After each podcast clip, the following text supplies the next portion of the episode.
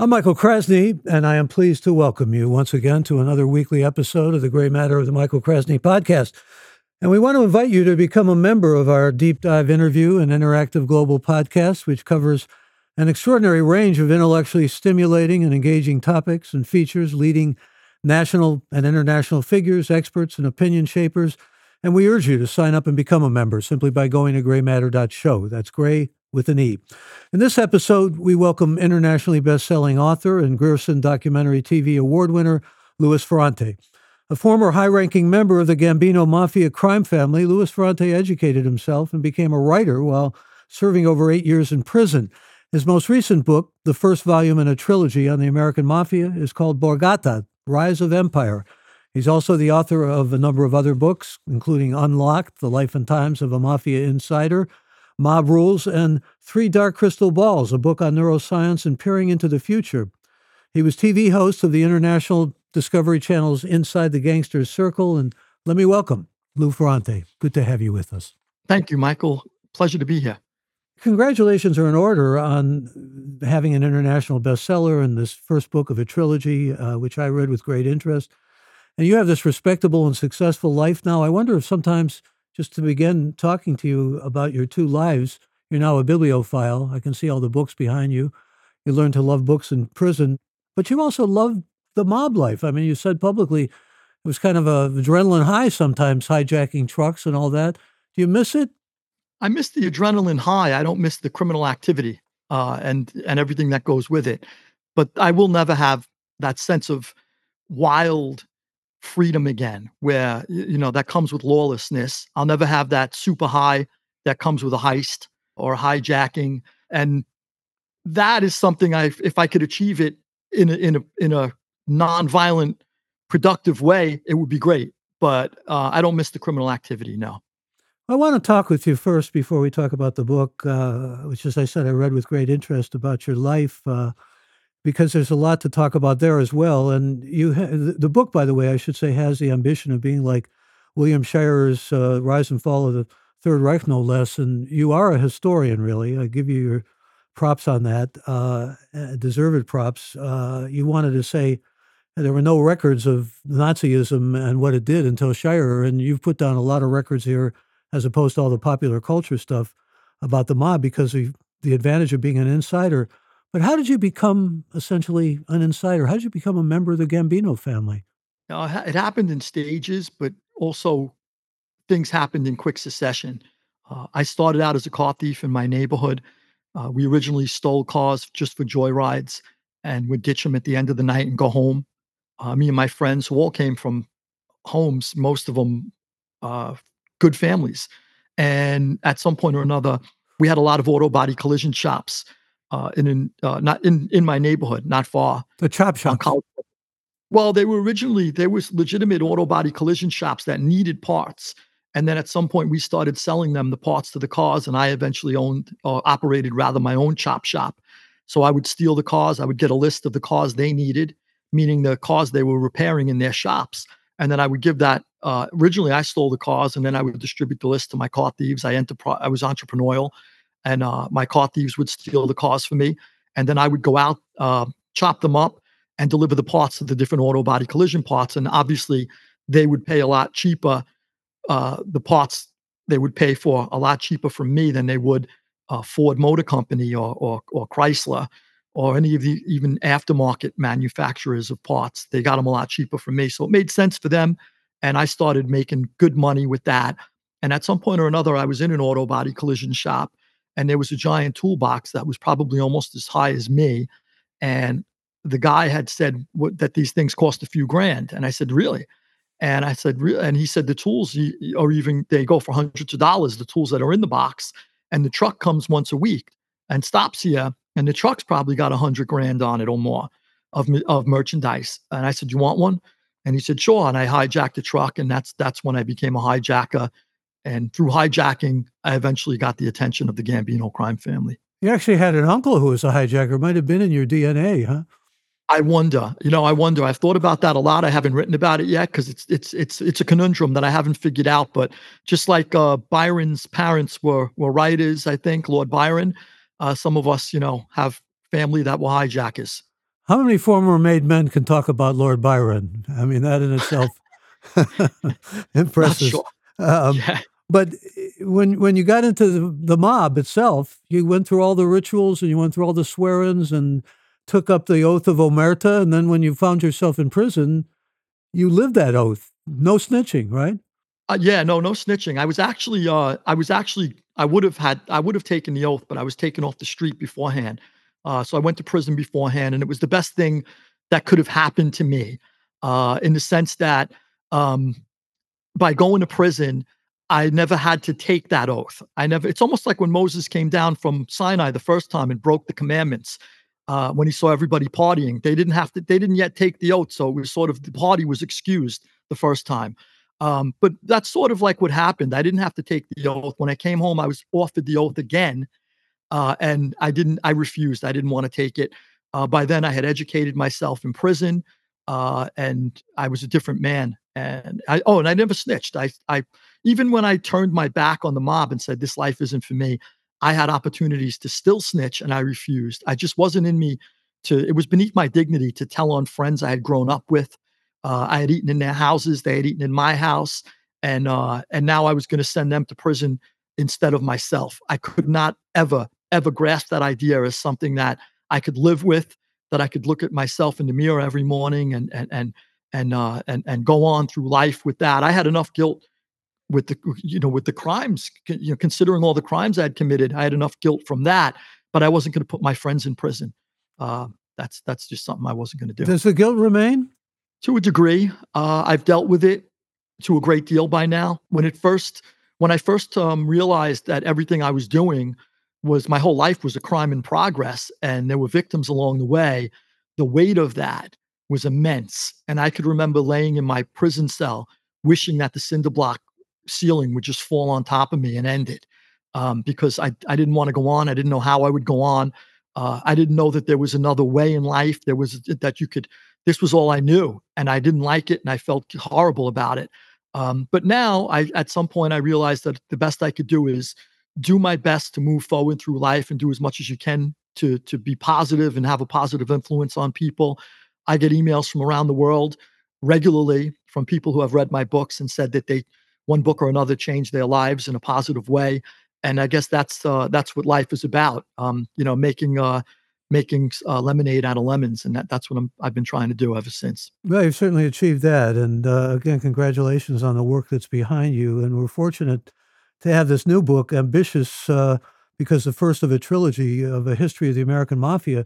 It begins with Sicily, and you take us back to the world of the Sicilians in the 1860s. And the fact is that most of the American mobsters actually came here escaping from the Italian police and escaping justice that was perhaps appropriately would have been meted out to them, but wasn't. Uh, most of them arrive here, and uh, you get us into the whole world of Sicilian feudalism, and not only feudalism, but also the familial structure, which was essentially the structure of the mob. It was. Uh, so the reason why I started in Sicily was by chance. The book came about while I was in Sicily. I was invited there to speak by the German media conglomerate Axel Springer, and while there, most of them, uh, most of the attendees of this conference spoke German, as uh, as uh, for obviously uh, and English as a second language. And there was one gentleman who spoke fluent English, and they had seated me next to him. He had introduced himself as George, and we had a, the most wonderful conversation about history, uh, Middle Ages, the Enlightenment, Renaissance, etc. And at, at some point, we got up to the 20th century, and we were discussing Europe. And he said, "I fled Austria with 16 shillings in my pocket when the Wehrmacht rolled in. And I said, You're kidding me. You fled the Holocaust? And he said, I did. Uh, and we just went off on another conversation. And by the end of the night, he said, I'd like to publish your next book. And as it turned out, it was Lord George Weidenfeld, one of the most influential book publishers of the 20th century. And uh, this came about in Sicily. He made me an offer I couldn't refuse. So I began the book in Sicily because the American mafia their deepest roots are in Sicily and Sicilian culture. And what I found to be the case, as you had mentioned, feudalism, feudalism, uh, at best, there were a few authors who touched on it and said that the mafia sort of came from feudalism, but it would be a word or two, uh, a word or two on the subject, and they would quickly move on to the blood and guts. Um, and I wanted to to really, really look at that and see if there were real strong connections that I could make uh, and not just say it in passing as everyone else did. So I spent about a year studying feudalism and read a stack of books on the subject, uh, constantly doing research. And I realized that there were so many immediate comparisons between the mafia and feudal society, and I list them throughout the the, the uh, early parts of the book, uh, showing how a feudal lord and his relationship to his vassals was identical to a mafia don and his relationship to his soldiers. Even the oath they took was very similar. Uh, and the next component that made the Sicilian structure uh, so ideal to to uh, to eventually give birth to a mafia family was the familial structure. Everything was family. The Sicilians believed in family more than all of the other places in Europe, as I understand it. Um, they just everything was the family. There really wasn't any. It was almost like a patriarchal society where uh, the the the the strongest uh, oldest male was the sort of the don of the family. Uh, he was the boss, and he he made rulings. He uh, sometimes even arranged marriages. Uh, everything was done within the family, and uh, and it was interesting because a mafia family in feudal times, rather, there was also these blood bonds where uh, a smaller family became an extended family through oaths where these quote unquote fake blood bonds were created through oaths. And that's exactly what a mafia family is. It's it's an extended family. For example, the Gambino family, uh, whose patriarch was Carlo Gambino, he had brothers, he had cousins, he had uncles, he had nephews, all in the Gambino crime family. And then the rest of us were sort of his extended family, uh, who were just part of the family by way of uh, association. So it was identical. I'm also mindful of the fact, as I'm certain you probably are, of the fact that we went from feudalism to capitalism, and this is a kind of trajectory that you write about. These mobsters, when they came here, and I know you've had a lot of attention because there are a lot of analogies to business. Uh, remember, Calvin Coolidge said America's business is business. Certainly, the mob adopted that ethos to a great degree, and they also, what I'm getting at here is, became capitalists and, and, and patriots as well in America great believers in the American dream and in capitalism, and capitalism served them in ways as executives and managers and all of those kind of analogies. In fact, there's a lot in your work that shows how that really pans out. But I want to get back to to sort of the roots of the mafia again and and Sicily, and uh, there, there's a sense of um, not only patriarchy, as you point out, but and and familial uh, composition, but also the, the sense that many of these mobsters, and, and, you know, you have portraits of all all the major ones: Frank Costello and Vito Genovese and uh, Carlo Gambino and so forth, uh, Alfred Anastasia. They were um, they were criminals to begin with. They, I mean, like I said, they fled Italian justice and came here, and then became criminals here, and they had the opportunity here of first of all prohibition, and secondly the crash. That was really how they made their mark. Those two things principally, as you point out. Yeah, that's correct. When uh, so there was a, sort of this huge uh, immigrant wave of Southern Italians into Italy following the unification of Italy. The unification of Italy sort of absorbed Sicily into it, into the uh, into the new Italian state, and the Sicilians were unhappy with that. They didn't want a far off government in Rome. Uh, originally Turin, eventually in Rome. They didn't want them telling, uh, you know, as I said, these strong family structures what to do we don't really like listening to these people we've never met. We've never, they don't know us. We don't know them. They're going to conscript us into their army for because of uh, um, uh, diplomacy gone awry. Now we have to go fight some stupid war for them. Uh, we, we don't agree with it. So a lot of them fled with the Italian Southern immigrant wave. At the same time, Italian unification came about. We abolished slavery here in the United States, the institu- institution of slavery. And we were desperate for workers here in the States we needed cheap labor to replace the slaves. And this Southern immigrant Italian wave responded by coming here and working all of the worst jobs. And along with them came the mafiosos. And a lot of them, as you said, fled justice.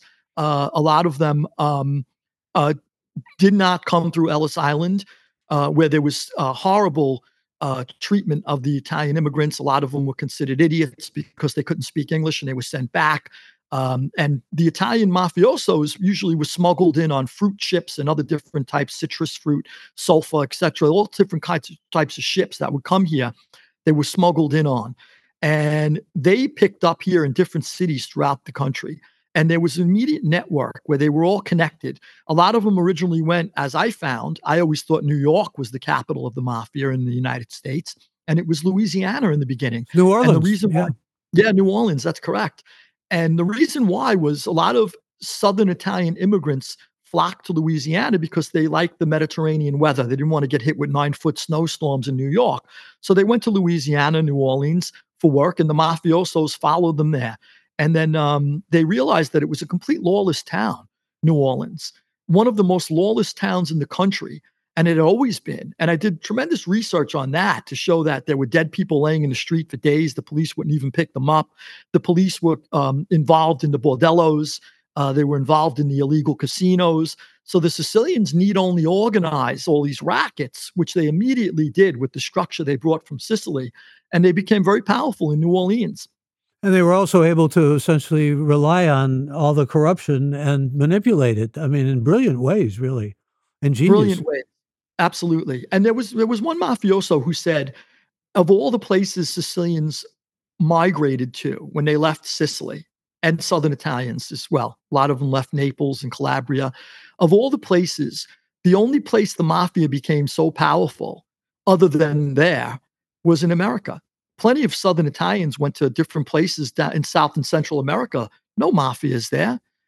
Why here? And it was the corrupt institutions that we had, easily corruptible, that really, really were manipulated by these mobsters when they got here. And you, we talk about the mafia. The mafia is in America. I mean, this is La Cosa Nostra in Sicily. I mean, it translated over here in a different way, but it became the mafia, right? It did. And the translations were very, very apparent from our culture and the effect our culture had on the new mafia, the new American mafia. Uh, for example, the Sicilian Don, which came from the Spanish Don, uh, but the Sicilian Don was changed to boss, more so like a corporate boss, right? The, you know, we have bosses here. We don't have Dons, we have bosses. The boss is the guy you work for. We live in a business culture, we live in a corporate culture. So the Don became the boss. Uh, and also, too, there were other things. Voting, we never. There were no votes in Sicily. We're going to vote this this Don in and take a vote. And there's a commission that has equal. Everybody has it's a round table. Everyone has a cast could cast a vote. That's the democratic process in America, rubbing off on the mafia. Well, now when you mention Dons in America, um, the first question that I'm looking at here, and by the way, questions are welcome, uh, is from Philip, uh, who says, and thanks for the question, Philip. Uh, can you conjecture on Trump's mob ties? Uh, I think of Don, and one thinks of Trump, and he's. All, we hear now about the Trump uh, mob family. We hear about the Biden mob family. I'm interested in your perceptions on this, Louis. He says, and you're from Queens, which is where Trump is from. Philip says in New York City, it was known, and his early involvement in Atlantic City, a mob town. And then after that failed, the Russian mob began financing Trump, and the Russians involved were involved in Trump's election. Please give us your thoughts my thoughts on the whole because uh, i have heard a lot about the trump crime family the biden crime family and i would say that obviously government is corrupt across the board Let, let's let's start with that premise and i think we could all agree on that government across the board i think we can all agree is corrupt we have senators uh, and congress congressmen and women from both sides of the aisle who enter uh, congress worth five or six thousand dollars in their bank account and leave worth six, eight million, 25 million, 30 million. Uh, I don't know how we should continue to call them public servants if they amass such fortunes while they're publicly serving us. So let's, let's start with that. And and uh, but the next thing is, as far as Trump is concerned, in New York, as far as I know, we the mob, I should say, not we any longer, but when I was in the mob, and I had a little to do with the construction industry, very little that I was privy to. Uh, but the mob controlled the construction industry and probably still does to some degree in New York. So there wasn't a skyscraper across the, the, the, skyline in Manhattan that did not rise with mafia influence. Any job over a million dollars has been proven in court when they busted the concrete club back in the 1980s. Any job over a million dollars had to kick back to the mob. You couldn't get concrete poured. They owned the trucking comp- the unions that controlled the trucking companies. So if you stop the trucks to the construction site, the delays would cost the, the general contractors millions and millions of dollars. So literally, with the the with the uh, with just a nod, uh, the mob could stop the trucks to any construction site at any point in time. Now, what the relationships were, as I understand it, were that the very very big developers, and there's a lot of them. Trump wasn't the only one. The very big developers would not deal they'd have general contractors and people who develop the projects for them. So they wouldn't be necessarily passing envelopes back and forth to somebody, you know, behind a construction pile or behind a dirt mound. Those are the things that were da- you know dealt with on much lower levels. Did it happen on the lower level? Absolutely. There was a Colombo captain who was a friend of mine who supplied all the rebar for the World Trade Center. I mean, the World Trade Center we're talking here. There was another Gambino capo, Louis DiBono, who was whacked, who did the fireproofing for the World Trade Center. He fireproofed all the columns in there and may not have done such a great job, but was also in cahoots with Port Authority, who cleared him of any wrongdoing after the fact when they had a, a look when they looked into it after the, the towers fell. Um, but the mob had an integral part uh, to do with every major construction site in New York. But once again, if there was anybody who dealt directly with Trump, I believe that would have come out long ago. I don't believe they dealt with the big lodge guys in the top penthouses. I think they dealt with guys that were GCs, general contractors on the ground level. Well, in your book, you get into the mob's influence in the unions and everything. Maybe talk about that a little bit. How did they become so essentially powerful within the unions, took over the unions? The union, uh, how I see it, and uh, and and I found a, a ton of evidence to support it, was when for instance, and this was an Italian Jewish sort of alliance. The Italians and Jews, uh, the Jews fled Eastern Europe, uh, pogroms in Eastern Europe, around the same time the Southern Italian immigrant wave was landing in New York. And a lot of them mixed with each other. They shared the same ghettos and same tenement buildings, the Jews and the Italians. And in fact, excuse me, uh, as you write, uh, Lucky Luciano and uh, a number of Jewish gangsters, uh, Arnold Rothstein, excuse me, and uh, Bugsy Siegel, were like close friends. I mean, grew up together as boys. The best of friends. Uh, Lan- uh, Luciano's best friend was Meyer Lansky, and their mentor, both of them, their mentor, and both attest to this. There's testimony that comes from both of them, and they they attribute everything they had learned to Arnold Rothstein, who was an absolute brilliant criminal genius. He fixed the uh, World Series, the Blues the so-called well, Black Sox series. Yeah, supposedly he may not have. My my take on that was that he gave it a pass and then bet big with the information he had. He knew that he would whoever got caught messing with the World Series, which was as American as apple pie, was going to be crucified. And he told the guys who approached him. And then what I think he did was I think he passed on it and did not want to take part in it, meaning funding the players. They wanted 100,000 the players to throw the series. So I think he passed on it as far as I could tell, and then made a huge bet with the knowledge that he had just gained from them approaching him. He knew they were going to find a way to do it and go through with it anyway. So then he made a huge bet with this secret information. That's a, so, and people have said though, but he fixed it, and uh, he was in on it to the extent that he was approached early on but I think he was smart enough to pass and then made a huge bet because he walked away with a few hundred grand after the series. Well, see, that's where you're smart enough to give us a different interpretation than the one we're used to. I mean, you read Scott Fitzgerald's The Great Gatsby and you think Meyer Wolfshiem, an anti Semitic portrait to be sure, who's based on Arnold Rothstein, absolutely fixed the 1919 World Series. This is accepted truth. Yeah, yeah, no, I dug deep and I found, uh, to the best of my knowledge, he was smart enough to pass, but then made a huge bet on the side because uh, he was he was eventually questioned, and there wasn't enough evidence to place him as a as an active conspirator, active co-conspirator. Uh, but he was known as the bankroll, known for bankrolling quote unquote larcenous schemes. And a lot of early young mobsters went to him when they had something to do. They wanted either to loan shark money or to get involved in one scheme or another, and they needed funding to do that. And that's how bootlegging happened. These two uh, these two Jewish gangsters approached um, uh, Rothstein and they said to him, "Look, we need two hundred and fifty thousand. We got the Great Lakes set up to receive liquor shipments from Canada. Uh, we just need to to buy the fleet of boats and stuff and stop bringing it in." And Rothstein said, "Well, let me sleep on it. I'll get back to you." When he got back to them, he told them, "Look, not only will we take in liquor shipments from Canada because the can- the Canadians are gonna are gonna increase their prices uh, as this thing goes on longer and longer until they're strangling us, but I have a distillery in Scotland and we could send we could sell aged whiskey. And then by Luciano, Lucky Luciano being one of his early young proteges, he gave Luciano and Lansky the rights to sort of that, you know, to distribute that aged whiskey. So the rest of these people are making bathtub gin, bootlegging stuff in dirt dirt holes and stuff and these these overnight distilleries that they put together. And here's rothstein with aged whiskey and luciano and, and lansky are the ones who have it. So they cornered the market.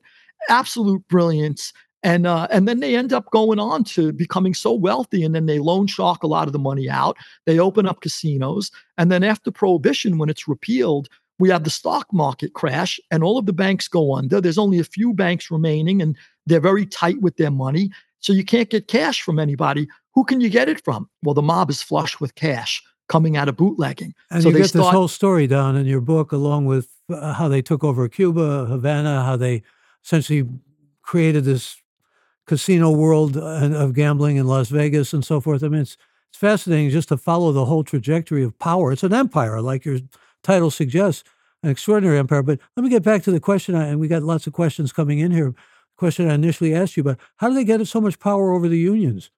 Oh, so the unions is interesting. So what, what I was starting to be, begin to say was the the uh, the Italian and Jewish immigrant waves, were they were all really really desperate for just hard work. They wanted to work, and most of them were were legal, legitimate, honest, hardworking people. Both the Italians and the Jews. Ninety nine point nine percent of the Italians and Jews who came here wanted to just work, wanted an opportunity. And they they most of the Italians went to the waterfront. Most of the Jews went into the garment industry. And uh, my my grandmother actually, who was Sicilian, I could remember picking her up from a sweatshop where I see a hundred old ladies uh, on on sewing machines. And now this this the sight of this would be such a desperate picture. Uh, and I remember it clear as day. And we, you know, we'd have to go and look for her in a row and say, you know, Nana, I'm here. Nana, we're here. You know, mommy and daddy are outside uh, and we'd pick her up. But um, so all of these hardworking Jews and Italians who who really really dominated the labor forces in certain industries paved the way for the mobsters, the the crooked Jews and the crooked Italians to organize them into a workforce. So Lepke Buchalter was one of the one of the best friends of the mob. Uh, he was also very close Jewish. with He was a Jew. He was uh, he was originally, I think he was a Russian Jew, Lepke Buchalter, uh, if I'm not mistaken.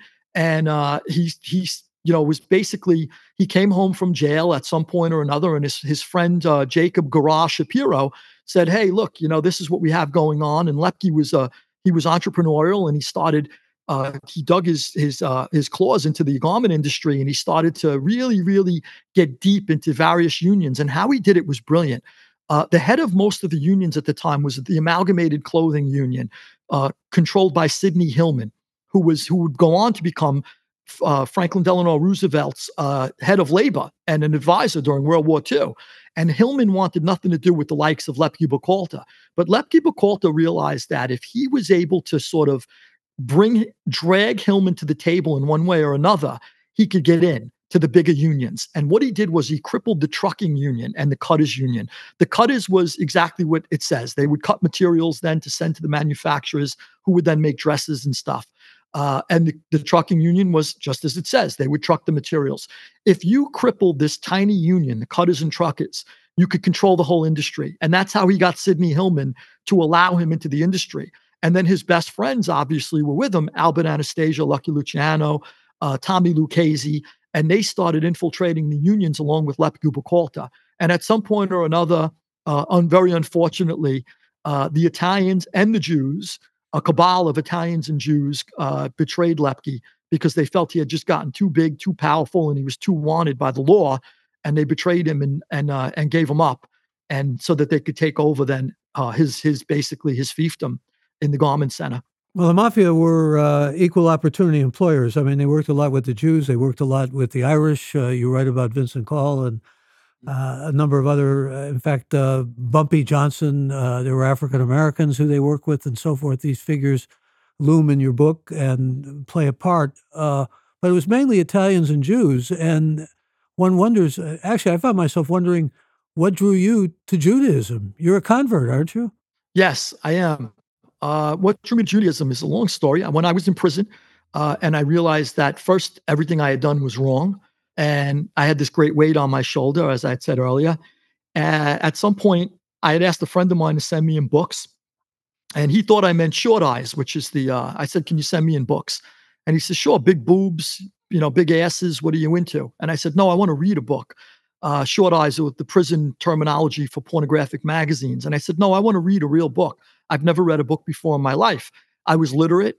Uh, I graduated high school, never went to college. The only reason I did finish high school was because my mother begged me to finish high school. She said, uh, you know, we have high school dropouts in our family and we have no college graduates. Please, please go to college and finish high school. I said, I'll finish high school. I can't go to college, mom. And I ran a chop shop through high school. Uh, but I asked for my first book. I read, uh, my friend sends me in, by the way, books that I was definitely unable to read at the time, which was uh, Caesar's Gallic Wars, uh, Mein Kampf by Adolf Hitler, and a, a, biography on Napoleon Bonaparte. And I said, What the hell? I called him Poe at his house. I said, What the hell were you thinking? And he said, Well, I went to the bookstore and I told the broad all about you. And that's what, uh, forgive me, the broad, the woman, that's what his language was, the broad.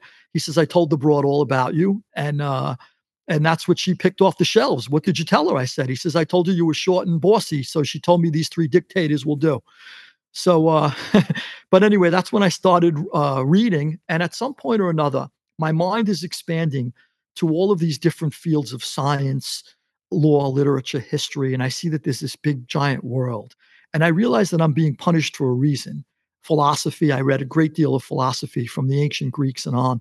And I said to myself, there must be a higher power because I feel like I'm being punished because I'm sitting here in a cell. But I also feel like at the same time, as I make strides towards improving myself, I'm being rewarded because I fell in love with books. And now, you know, I read 18 hours a day and the day flies. And it's at some point I'm saying, this is crazy because I would have never found books had I never come to jail. So I'm almost thankful that I came to jail. So there must be a higher power behind this whole thing. Uh, and I started to, I started with my own roots, Catholicism, and I read uh, the Gospels. And uh, eventually I read the Bhagavad Gita, I read uh, the Quran, uh, and I read the Torah. And the Torah was the Old Testament for, for Christianity. And basically, uh, I felt that that spoke to me. I felt like everything else that all them believing there was one God. so I, I came to this with the belief in monotheistic religion. I believe there was one God. And of the monotheistic religions, there was Judaism, Christianity, and Islam in that order. But Christianity and Islam used Judaism as the basis of their religions, which is quite fine. But I just couldn't get to the point where I was willing to say, okay, we'll take the Torah, we'll use it for our religions, and then we'll say God got it wrong, and let's kill the Jews. And throughout history, they've both both Islam and Christianity have made a go at it, killing off the Jews. So I felt that if God is so perfect, how could he get it wrong when he picked the Jews? Maybe the Jews did have the right book, and that's good enough for me. So I stuck with Judaism, and it spoke to me. And eventually, I uh, uh I waited till I got home to officially convert, just in case I was delusional in a prison cell and I didn't want to keep the Shabbos when I got home, and I didn't want to eat kosher. Maybe that's easy to do in jail, but not so easy outside. So I waited till I got home and I was able to uh, to abide by the things that I said I would. And uh, and at that point, I said, "Let me convert," and I did. Well, here's a question about a Jewish gangster from Jerry and Aurora. He wants to know in the history of the mafia, Ben Siegel is portrayed as being murdered because he was skimming from his friends, but Siegel had plenty of money. Would he really cheat his closest friends, including Meyer Lansky? No, and it's a great question, and I write about it thoroughly. Yes, you in do. Borgata, empire. I do indeed, and I cover it and I and I expound upon my thoughts on the subject. But just in a nutshell, Siegel would have never double crossed his friends. He was known as a loyal man, and you don't just then wake up one morning and decide, you know, there's things, there's signs along the way, and there were no signs that he was disloyal. And they said that he was thieving with Virginia Hill, who was his his girlfriend, and they was stashing all this money in in uh, Swiss bank accounts, and it's not why he died. What I found to be the case was there was a he was desperately uh, he was desperate to make the Flamingo, which was the hotel casino he built in Las Vegas, a success. And he dumped all of his money into it, and he constantly got more people to invest in his dream.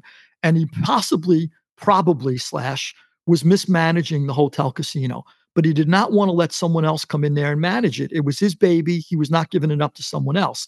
And they begged him to step down, let someone else manage it and he was a t- it was a horrible manager of an enterprise like that. He could build it.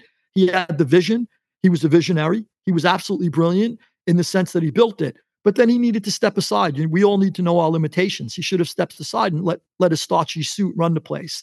And he did not. So that was part of the problem. But the next thing was he controlled a big part of the wire.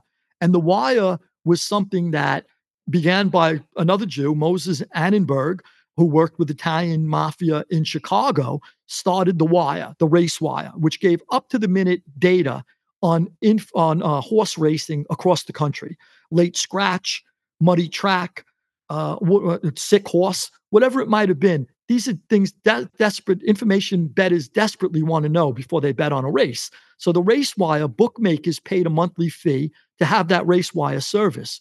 Well, Siegel controlled a lot of the race wire in Las Vegas and Los Angeles, and he kept squeezing the guys who were who were the bookies who were running who were paying for the race wire increasing their monthly service fees because he wanted to put that money into the flamingo which was failing. And at some point they launched an internal revolt. They complained to the mob in chicago. Chicago did not have the authority to kill siegel. They went to frank costello. Uh, siegel was part of luciano's family lucky luciano and he was friends with him since they were children. And luciano was in prison at the time. Frank Costello was his acting boss. So he was in charge of Siegel. And they went to see uh, Costello and they asked during the war, during World War II, hey, can we, we want to wax Siegel? And Costello said, absolutely not. He's our guy. He's loyal to us. We'll never let it, we'll never let you kill him. Well, Siegel's continued to have disciplinary problems. And once he started squeezing the wire, which Costello and New York needed as well, and they gave Costello a list of things that he was doing wrong, at that point, Costello threw up his hands and he had a little problem. He had a few problems in New York, which made him vulnerable, and he allowed them to go forward with the hit. So the hit was carried out by the Los Angeles mob uh, in, in concert with the Chicago mob. And the Los Angeles Borgata was a small Borgata, which was like a satellite Borgata of the Chicago uh, mob, which which controlled like New York had smaller Borgatas that they and that answered to the New York mafia, and Chicago had some smaller ones too, and Los Angeles was one of them. So Los Angeles and Chicago carried out the hit on Siegel once Costello allowed it from New York. But it's based on the wire. It had nothing to do with stealing from his friends. This whacking and killing that was done was done pretty prolifically. I mean, that's the image that we have, and to some extent, it's true, isn't it? I mean, you had a lot of uh, probably decent folk, like you said, who grew up maybe like you did in Queens with good families and went transgressive and decided they liked the life of crime for whatever reason the money, the excitement, and so forth. But you had a lot of killers, a lot of sociopaths in the mob, really, didn't you? Yes, I can't. I can't begin to tell you how many people uh, I knew and and liked slash loved some of them uh, who who disappeared, uh, who or who were killed. I mean, it just happened. Um, because of all the wars going on between families. Yeah, well, the Colombo family was was a, a war that had transpired while I was on the street, so that that probably cost a dozen or so lives. Um, people I knew as well. Um, I was with I was with a, a gentleman named Joe Scopo at a wedding at Richie Gotti's wedding, and he and I were together shortly before he died. And I was driving home one night uh, from a card game, and I pulled over at a, a, quick stop to pick up the newspaper, and I saw Joey Scopo was dead. So I mean, that's how you find out about these things, and you know, it, it happens all the time. Um, sometimes somebody will call you and say, "So and so's wife is looking for him," and you just know that that's you know that's what happened. Or, um, but a I lot of the not- appeal was that sense of brotherhood, that fraternal sense that you're talking about. Really, loving these guys, feeling that uh, D.H. Lawrence called it Blutbruderschaft, a kind of blood brotherhood feeling. it was. I'd do anything for him, he'd do anything for me, right? Yeah, I think Hannah Arendt wrote about it too on her on her on violence. You know about these these blood bonds um, where people are willing to commit the worst violence, uh, and they all dip their hands in the blood. Everybody takes part in it. Uh, but this was this was part of the life. But I will say this: when I was on the street, my mind was focused on making money. I was doing hijackings and heists and stuff. So I won't say that I, everything I was doing was violent. I'm not going to try to say that I was nonviolent. It's the reason why I had a lot of guilt later on. It was violent, but I never wanted to kill anybody, whether they were innocent or not, or whether it was somebody that I worked with or did business with. I didn't. I wasn't out there to kill people. Some guys are. They're very Machiavellian. They're very treacherous, and they'll kill their best friends to take over their business, to take over a racket they have, a loan shark book, etc. And I did not know when someone dies or disappears, you don't ask questions. So if I heard, gee, uh, Gino, pa- Gino's passed away, or Gino disappeared, or Gino was found in his car, you didn't go the next day and ask everybody, what happened to Gino? Well, why are you asking? You must be reporting to the FBI or something, they would figure. So you'd be the next to go. So you don't ask questions. You just assume, though, you have faith in the people above you. You have faith in the, the, the people who are in charge of things that they know what they're doing, that that person committed a crime against the Borgata. Well, they make it is, seem which, that the FBI, like in The Sopranos and so forth, the FBI was hated. There was great enmity against the FBI. And was that how you felt? Absolutely. At the time, I hated them. I despised them. I hated them uh, like you can never imagine. They had no business in my business. And, you know, they're, they're our worst enemy. Now, now I would credit the agent who tortured me and, and turned my life, life upside down as being instrumental in changing my life for the better. Wait you know, minute, wait. How did he torture you? Well, I mean, tortured me. I'm using a very bad word. I should say what felt like torture at the time by turning my life upside down, by investigating every aspect of my life, by going to ex girlfriends, by going to, you know, every single person I knew trying to put me in jail, trying to get someone to cooperate against me. At the time, it felt like torture. Interfering and with your business, basically, right? He's interfering with me and my business and yeah. my family and my life and everything else. And I hated him for that. Now, now looking back, I obviously know he was the good guy and I was the bad guy. I mean, it's clear as day. I mean, this guy was a magnanimous individual. I know exactly who he is. He was, I tip my hat to him and his dogged pursuit of me. And by the way, I, I should tip my hat to him in another sense. He stayed within the guidelines. As much as he turned my life upside down and as much pressure as he put on me, he never crossed the line. He never, um, uh, you know, he, he could have, he never planted something on me. He never, he called my father once and said to my father, Your son is facing life in prison. Do you mind if I come over and talk to you about it? My father said, No, I don't know anything that my son does. And he respected that. He didn't go bang on the door and, you know, try to give my father a heart attack to put pressure on me. So we stayed within the boundaries. And that's why I could look back and respect him today, is because of that, because I think he did an excellent job. And he was instrumental, as I said, in turning my life around because I quickly realized at some point when I was in prison that you can't beat the FBI. They have unlimited resources. Uh, if they want you, they could get, they will get you and they're not going to stop until you know they're going to keep coming at you until they put you away people assume that about the mob too and yet for example they never got sammy the bull he was a snitch the mob used to the mob used to be like that they're not yeah. anymore and in the fact there's been a kind of general trajectory hasn't there of a decline of the mob it's like yes. you know a lot of rich people who made fortunes and then their kids become addicts or they don't do as well or they just don't have the drive, whatever it is. You can see that similar trajectory with the mob. It used to be ruling empire, like your book suggests, and then yep. just going down. I got some more questions for you. You've destroyed a lot of myths in this book. I want to get to maybe one of them that's pretty famous. This is Billy in uh, King of Prussia, Pennsylvania, who says it was widely rumored that the mafia managed selling all the cheese to pizza joints in greater Philadelphia. Is that type of business the mob would actually get into? Is this how they work in the shadows? I had a friend, Frankie Motz. Frankie Motz was short for Frankie Mozzarella, or mozzarella, as we would say. And it was because he controlled a lot of mozzarella. So, yes, they do. The old mob were more business oriented. The Castellanos, uh, the Gambinos, they owned uh, Conti Key Food. They owned Blue Star Meats. They owned Western Beef. They owned uh, Dial Poultry. All of these things. We shopped in a supermarket when I was a little kid. And that supermarket was controlled by Gambino Capo Patsy Conte, who later became my friend. You know, he's later he later became my friend. But as a kid, he was just an old man, you know, wearing a long trench coat and a hat and he would come in there and he would he would stop in the office for an hour and then leave and we just knew we owned we didn't know who he was when i was a little kid. And it turns out that when i get involved with the with the mob i meet patsy conte and i realize he's a capo in my family now. And i said son of a bitch i know this guy since i'm a little kid. And never knew that you know i mean we just shopped at their supermarkets uh, their pizzerias uh, that we ate their chickens. Uh, the mob had a deal with frank perdue uh, your older listeners will remember Frank Perdue and his commercials. Uh, I remember them when I was younger.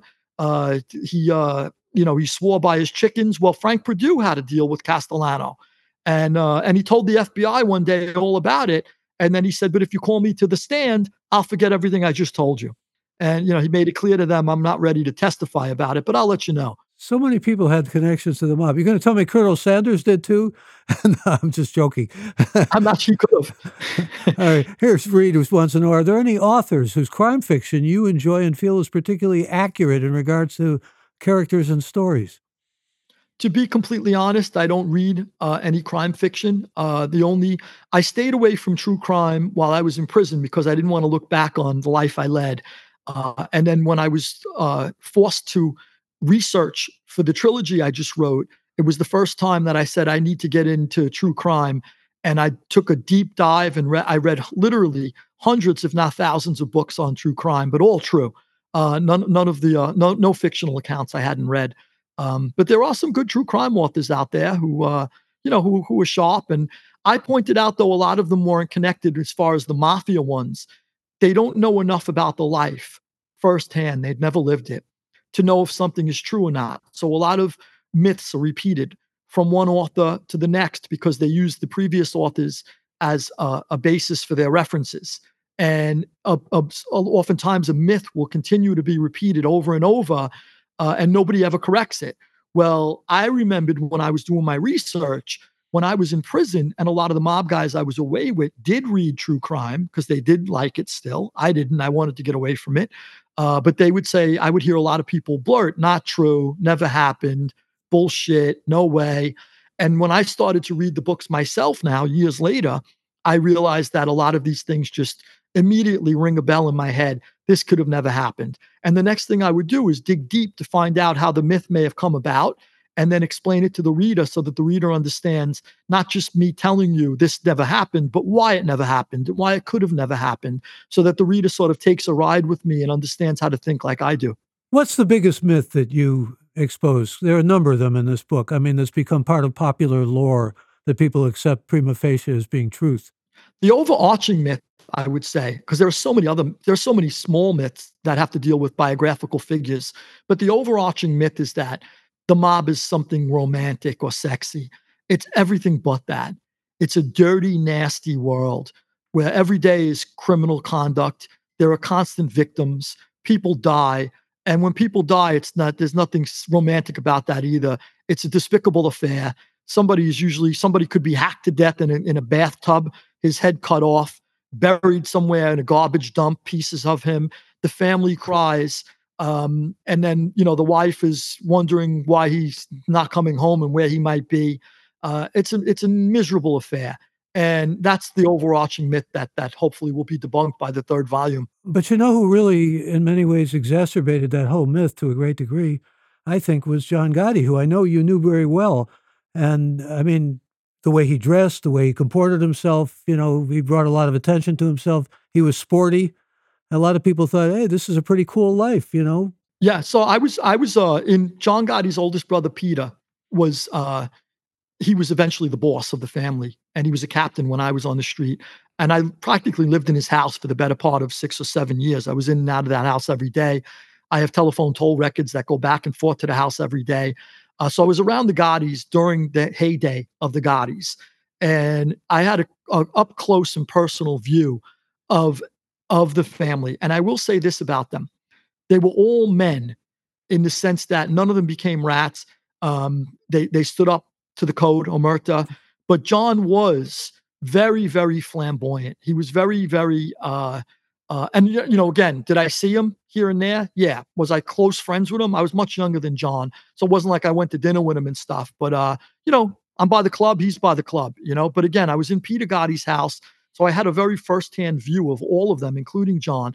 And John's was something. His flamboyance, his uh, his sort of after me the flood attitude. There's a French saying for that. After me the flood. I can't remember how you say it in French, but it's a famous French quote uh, and, you know, in other words, after me, who cares what happens? And John had that attitude. And it destroyed the mob in the sense that everybody in law enforcement wanted to take him down. And in doing so, the, the Gambino crime family was decimated. But I will say this John was a man's man who went to prison when he had to go to prison, and he did not snitch. And I remember the night he was sentenced, I went to dinner with a couple of the Gottis, and we toasted to him. I'll never forget it as long as we live. And we said to a man's man, and we all drank our Cristal. And he was a man's man, John. And they don't make him like him. What did destroy the family? What destroyed the family was somebody like Sammy the Bull, who said, Why go to the pen when you could send a friend?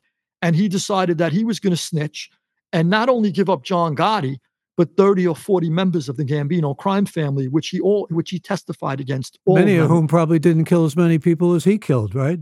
He killed more than anybody. He killed 19 people. He killed his best friends. He was, and now I'll tell you why I attribute though. Let's let's not give John a pass on that either. Looking back, I didn't realize it at the time, but looking back, John made a major blunder by appointing him consigliere. The consigliere is the third ranking member of a family. The hierarchy is the three members the boss, the underboss, and the consigliere. That's the administration of a family. Sammy was the consigliere. The consigliere was always a guy in his 70s or 80s. He was the experienced guy who could preside over disputes. He would take beefs to the table and tell guys who was right, who was wrong. And he had a he had a record of experiences that he could rely on to guide his decisions. Sammy was a 40 year old mobster.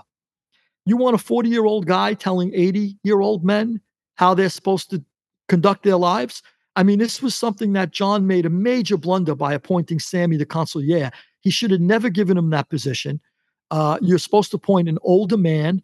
Uh, I think before him was was uh, Joe Piney or Joe Gallo both of them whom were in their late 70s. And then you got some 40 year old who never did anything but kill anybody, and he's the consigliere. And if I have a beef, I have to go to him, and he's going to decide on it. He doesn't have the experiences to bring to the table. His answer to everything is kill, kill, kill, kill. That's not the answer to things. It's almost like if we live in a if we live in a world, let's pretend we don't, but let's if we live in a world where diplomacy no longer exists, everything is war, everything is bomb them. Can you imagine that world? And at times throughout history, we have lived in that. World. Sometimes world. it feels we, like uh, we're living that world. Sometimes I mean, I think we may be. I didn't want to. I didn't want to offend too many people, but I think we are living in it now. You know, there are there are people. You know, that's not the answer to things. Let's where where are the Metterniches? Where where are the uh, Castlereaghs? Where are the Kissingers? Where are the great diplomats that run around? Uh, Kissinger did shuttle diplomacy constantly. And let, let, me tell you something before I give him a pass too. Yeah, don't horrible, give Kissinger a pass, please. I won't give Kissinger East pass. East Timor, Chile, you know, I can go through. And the Vietnamese alone. The Vietnamese uh, alone. And, and bombing was, was a, uh, Cambodia, I mean, and Laos, excuse yeah. me. Uh, horrible, horrible. And I'm not giving him a pass, but I will say the age of diplomats seems to have passed. Yeah. We got some questions for you. Actually, some really good questions. I thank those who are sending in questions. Here's Jeff from Miami Beach. Can you talk about your mindset at the time that made everything you did and being part of your cohort's actions okay. You obviously knew it was illegal, but I mean, the actual ramifications to the real victims. Yeah. Uh, my mindset was the best way to explain it is it's like a cult. And somebody, if you're ever trying to get somebody out of a cult, you realize that their mind has been brainwashed and they belong to this, this, uh, this cult, do or die. Uh, their life is second to the cult. The cult is something bigger than them as an individual. And that's the best way I could describe the mindset. Uh, you're willing to kill or die for the people around you. You do believe that what you're doing now. Let, us there's a there's a major distinction too. Just just to be clear, as bad as I was to people I didn't know, that's how a, million times nicer I was to the people I did know. My family and friends, I would I would do anything for. So I probably did more for my family and friends than most people I'll ever meet in my life because I would do if you called me in the middle of the night and you said, My daughter just got home and her boyfriend, she said her boyfriend raped her.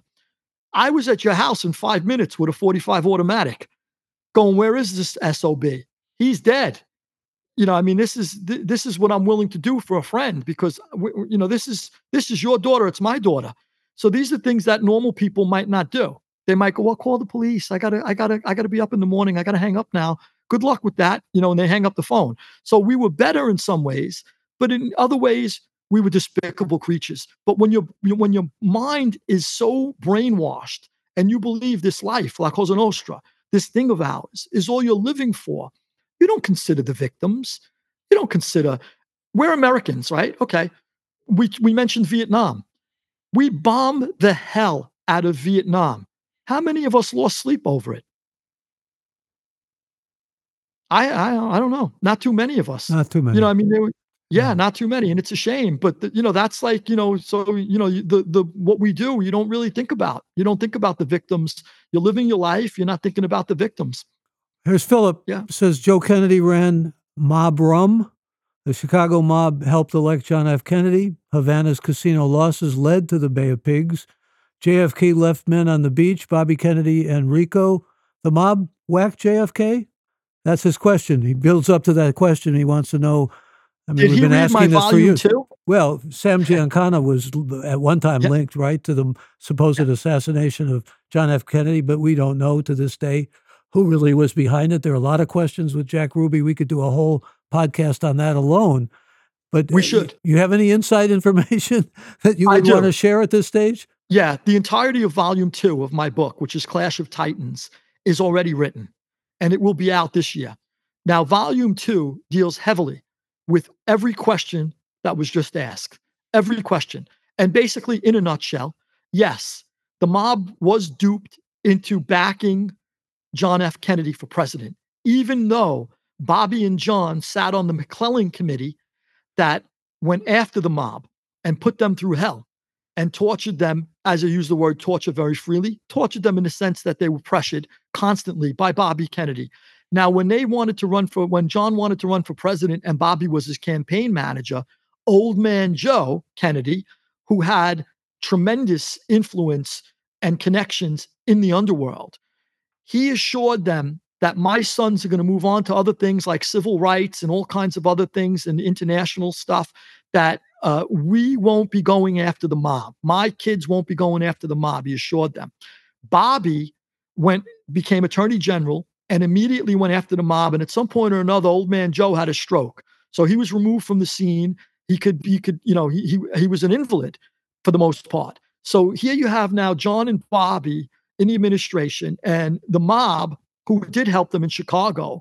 Sam Giancana ran the Chicago wards crucial to the election of John F. Kennedy. Uh, and they had influence with with uh, Daley uh, in Chicago. The mayor of Um, Chicago. Yeah. That's correct, Mayor Daley. And um, and they also controlled Cicero. So a lot of the influential wards in a swing state uh, were, were controlled by the mob, and they did help. And they also gave they dumped money into the West Virginia primary against I think Humphrey it was. That's right. Uh, yep, they dumped money into the West Virginia primary through Frank Sinatra. Uh, and Frank Sinatra also assured them. Frank Sinatra was very close with John F. Kennedy. Uh, they they were quote unquote women passers, where they passed women between each other. They were both now known philanderers. As we look back now, we both know that Kennedy and Sinatra were known philanderers. Uh, so they passed women between each other, and Sinatra assured the mob as a liaison between the Kennedys and the mob that they'll never come after you guys. Don't worry about it. And Joe Kennedy was the other liaison between the mob and his sons. And at some point or another, Bobby won't stop. He's going after them. And the mob, at the same time, in conjunction with this happening, the mob is tapped by the CIA to help kill Castro. And the CIA figured they must hate him as much as we did. They lost all their casinos. They want them back. Maybe if we get rid of this guy, we could then replace them with somebody who's friendly to the United States again, and we'll, we'll get, they'll get back their casinos, and we get back our oil and sugar, et cetera, and all the other industries that the, the American corporations had in Cuba. So at some point or another, the mob is working to kill Castro. So they make very, very strong alliances between the mob, the CIA, and the Cuban exiles, the frustrated Cuban exiles who did invade the Bay of Pigs and who were left there stranded on the beach by John F. Kennedy, who in certain ways I did like, in certain ways I despised. I have mixed feelings about Kennedy. Uh, but Kennedy was very likable. He was a war hero. He was a great man in many ways. I just think that particular decision, the Bay of Pigs, was a crucial blunder uh, to leave those men stranded on a beach after we promised them we would provide them with support. And they came out of the Bay of Pigs. They were they were in, they were imprisoned in a in a in a Cuban prison. Castro tortured them in the prison. This is a literal literal use of the word torture. They were tortured in that prison, those prisons. And then when they were finally uh, ransomed by Bobby Kennedy, who no- negotiated farm equipment and medical supplies and money to get them out of there, they came back embittered. So you have Cuban exiles, the mob, and the CIA who's beginning to hate Kennedy because they felt like Allen Dulles being the head of the CIA when Bay of Pigs happened, he was sacked after the Bay of Pigs. Uh, and then the missile crisis was another opportunity, another lost opportunity to invade Cuba. And then the generals, the Joint Chiefs of Staff, including the CIA, including the Hawks in, in the uh, on, the, on the administration, felt like it was another missed opportunity by Kennedy. These are the three co-conspirators, I believe, being rogue CIA agents, not the CIA in itself, but rogue CIA agents, rogue Cuban exiles, and mafiosos. And yeah. I detail that. I detail that very. I put together pieces that no one's ever pieced together before in my volume two. Well, let me mention my friend David Talbot, who actually pretty much makes a case of the CIA's involvement in, a, in the conspiracy and so forth. I always thought we would know who the assassins were by this point because somebody would just want to sell it to the tabloids if they had any inside information. But you do uh, very good research, so I'm looking forward to that book. I wish we had time to talk about your three crystal balls because that fascinates me too. I know it was just kind of a little hobby of yours to want to talk about, but I just want to give it a plug here. The idea being somehow that uh, in the nanoseconds uh, during a dream phase, coming out of a dream, you can actually possibly understand the future. That sounds pretty woo woo, you know. I wish we had, maybe we could explore it in another podcast with you. But I've got a couple of other things just to add here. Reed wants us to know it's après moi le déluge. Uh, uh, you were looking for the French before. Thank and, you. And another question from Jeff. Important question because I know you did a lot of prison work. You were actually awarded by Downing Street, no less, for the work you did in, in the UK for prisoners. And kudos for that. And Jeff wants to know Was your prison experience somewhat privileged with fellow members of the mafia, as we've seen portrayed in Goodfellas and elsewhere? Yes and no. Yes, to the extent that we had, uh, we were able to buy people so we bribed guards. We had better food. Uh, we did have, at one point or another, there was a big ring that was broken up in MDC, Metropolitan Detention Center in Brooklyn. I was part of that. I speak about it in my memoir, uh, where we were having uh, soft shell. It was before I became a Jew, obviously. I was eating soft shell crabs, lobster tails, uh, everything I can't eat anymore. Uh, but um, we were having them bring in the most, uh, the best delicacies we could think of at the time and smuggling them into the jail for us. Uh, eventually, the ring got busted up. But we also, you mean you have to defend yourself in jail, no matter how many privileges you think you may have in sense of food, or if somebody tries you, it's mano to mano. It's you and that guy. Uh, and I was in the penitentiary, my first days in Lewisburg Penitentiary, my very first day in population. The Aryan Brotherhood hacked to death and and murdered two uh, black inmates, African American inmates, and uh, it was the uh, midst of a race war. I did write a novel while I was there about the antebellum South. I've not yet published it. I hope to one day. Um, but uh, and it was to shield my mind from uh, from all of the racism that was swirling around me. I felt that uh, keeping my head in the book, in the book I was writing, would do that. Um, but yeah, there are privileges and not. Well, you've got so much versatility in terms of your background already as a writer. Could you just maybe give us a quick little squib about this book that it didn't get all sure. the attention that books about the mob and and you know your most recent book. Uh, but I'm kind of curious about it, and I think some of our listeners might be as well. The thesis. Yep. So it's, yeah, it's called the Three Pound Crystal Ball, and it's uh, that was the uh, uh, I took from the Three Pound universe, which is the brain. The brain is approximately three pounds, and it's the three pound crystal ball, meaning it could see into the future slightly, as you said, nanoseconds. And it basically it's uh, it's the subtitle is the theory of sleep aid and the unconscious mind's exclusive access into the corridors of time. And sleep aid, A period, I period, D period, is anticipatory incorporation dreams, which explains the, the, the, thesis of what I'm trying to describe and how it's happening. There are incorporation dreams that we're aware of where uh, maybe the water's running and, and we're in, the, in our dream playing with a garden hose, or someone's beeping a horn, and in our dream we're in a, a NASCAR race and somebody just beeped a horn next to us. Well, I would have dreams from when I was young where there would be nanoseconds. I would see nanoseconds into the future, and my dream would incorporate something that was preparing me for something that was about to happen. And I urge everyone to read the book, The Three Pound Crystal Ball, where I, I lay out I, what I tried to do as best as I could, since it, it, it sort of like flows into the the theme of paranormal for some people, I tried to ground it as much as I could possibly ground it in science, in neuroscience. And I used physics, I used psychology, um, I used the work of other other scientists.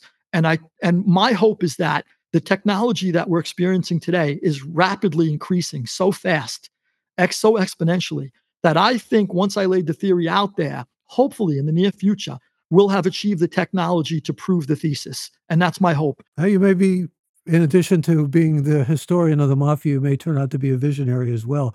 I, w- I wish you ongoing success. Let me also just say, because I want to wrap it up here and have to, that I want to thank all who joined us for this episode of Gray Matter with Michael Krasny and all of you who will be hearing this episode on Apple, Spotify, or on our website, graymatter.show, where you can, of course, become a member and join our growing community, and that's Gray with an E. I want to thank our Gray Matter with Michael Krasny team, Alex, Shannon, Colin, Chad, Kevin, Jeff, and Colleen. And a special thanks to this episode's special guest, uh, the author of Borgata, Rise of Empire, Volume 1 of Trilogy. Really a pleasure talking with you, Louis. Many thanks. Thank you, Michael. Many thanks to you as well. Louis Ferrante. I'm Michael Krasny. Bandwidth for Gray Matter is provided by CacheFly at C A C H E F L Y dot com.